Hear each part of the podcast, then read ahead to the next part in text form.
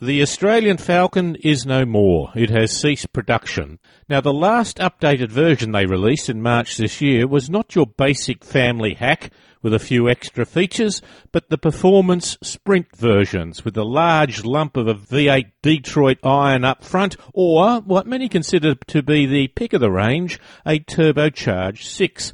It is leaving not with a whimper, but a bang.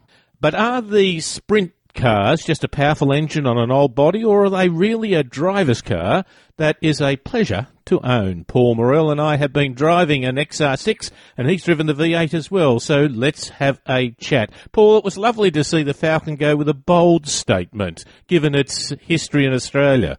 It was, David. It uh, it's been around for a long time, and it would have been a bit sad if it had quietly shuffled off without without making a, a bit of noise on its way out. Well, you look at it when it first came in in 1960, towards the end of 1960, it wasn't a success then, but it sort of built up with that publicity stunt of being driving hard, and then, of course, in the late 60s and 70s, it really got into that whole Bathurst performance type car. It was a real thing of pride, really, for Australia, wasn't it? That we could produce cars that could go very, very well. Yeah, it was. Obviously, going way, way back to the, the early '60s model, the XK that arrived, that was very much an very much an American spec car, and it it simply wasn't suitable for Australian conditions, and hence most people don't remember. But the Falcon almost didn't make the grade. It almost it almost disappeared off the market way back in the '60s.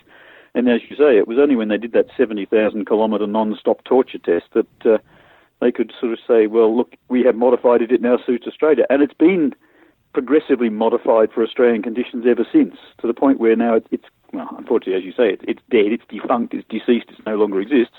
But as you say, it, it was a very suitable car for Australian conditions, and did the job perfectly well, unfortunately. Well, it was a family hack in some ways, uh, but equally too, it did progress that. When you went through to the GTHO, the Wheels magazine in the uh, in the early seventies, particularly the Phase Three, uh, were talking about it uh, as it literally outperformed a Ferrari. It w- and it was a four door sedan. As as that, that's not bad.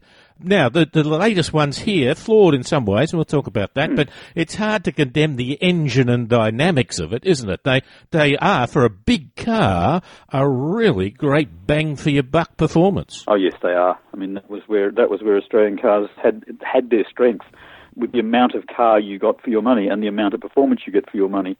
And the latest ones were the, the absolute pinnacle of that years and years of evolution. And not just the engine, but as I say, the actual dynamics. They handle remarkably well. Oh yeah, anyone can build a, a big engine, stuff it in a car, and make it go fast in a straight line, and then and then let people kill themselves. That was the whole principle of the muscle car era in the late '60s and '70s, wasn't it? Yes, it that was. they went very fast in a straight line. If you saw a bend approaching, you sort of got a little concerned, but other than that, they were fabulous fun. But no, this this one, as I say, has dynamics. Perhaps even, as I said in the introduction, that perhaps the Turbo Six is in fact the better balanced car. The V8's a bit heavy up front, and the Six gives you a, a really sharp performance. Yes, it is. Um, I guess if they if you didn't have the two of them to compare side by side, you probably wouldn't wouldn't have any complaints about the V8 being heavy. It's only in comparison. Mm. And yet, you know, we're buying cars. I mean, we talked about the Falcon GTHO. That was, at, at the time, the fastest four door sedan in the world.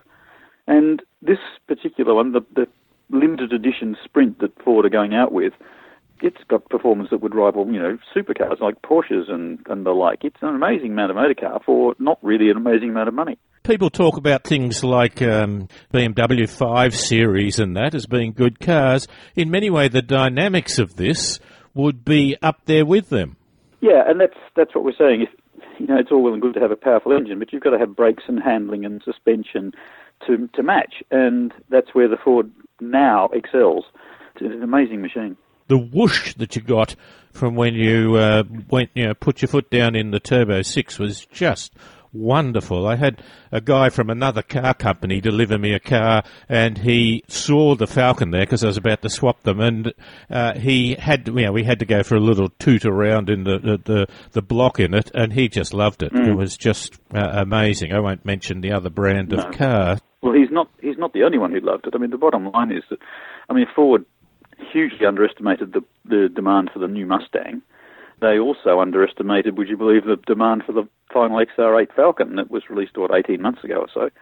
People were just clamouring for them, and you know, the demand was, I think, double what Ford had originally planned to build. For example, the Mustang, I think he was offered uh, $20,000 above what he paid for it as soon as he bought it. Yeah. It was, We thought those days were long gone. I mean, that, that years and years and decades ago, that was the case. You could buy a car that was in high demand and you could almost sell it the same day for more money.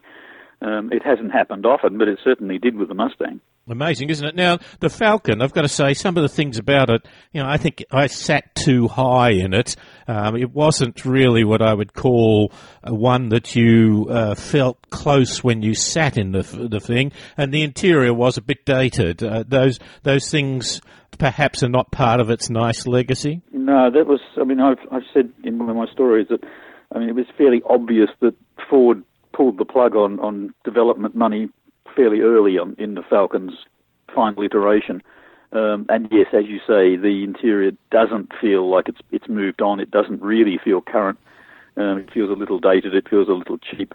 Um, and that's just because, I mean, why would you throw more money at a car that you know is at the end of its model life? Um, you know, it's not it's not hideous. It's just not as quite as good as some of the others. I mean, things move on all the time, and Ford hasn't been able to spend the money on it. And yes, you're right too. Um, sorry, d- d- but yes, sitting up too high is just one of those things that I don't know why why Ford does that. Yes, you do. You feel like you're sitting on it.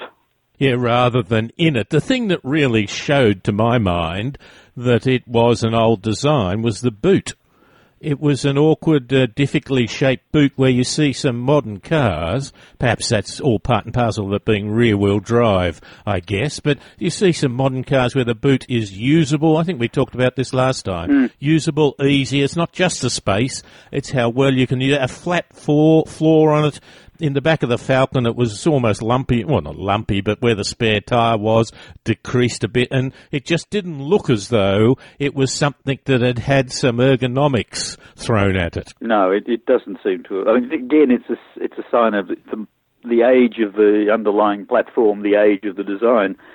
Had Ford been bringing out another model of the Falcon, then that would have been addressed almost certainly. And people aren't buying. I've got to tell you, they're not buying the XR8s and the XR6 Sprints um, for the boot. I mean, it's still a it's still a pretty good space. yes, yes. I, perhaps I'm being pedantic. I think that's it. Sadly, it only comes in an automatic.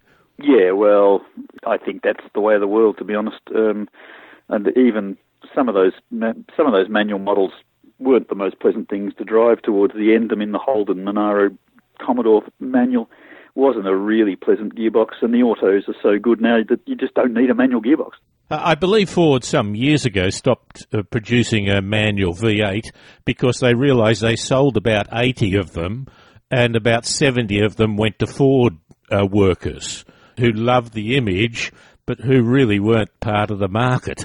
Uh, or the normal market that would be uh, uh, part of that. So the, the the Falcon, the XR, it's um it, it's something to be remembered. It's something to suggest that uh, Australia could produce a car that had features uh, that were comparable with the rest of the world. I think that's the defining statement about this last Falcon. And you want to also throw in for probably about half the price of any equivalent car from overseas. Yeah, well, as I said, it is with a bang, not a whimper. A nice way to go out. Paul, great to talk to you. Thanks very much for your time. Thank you, David.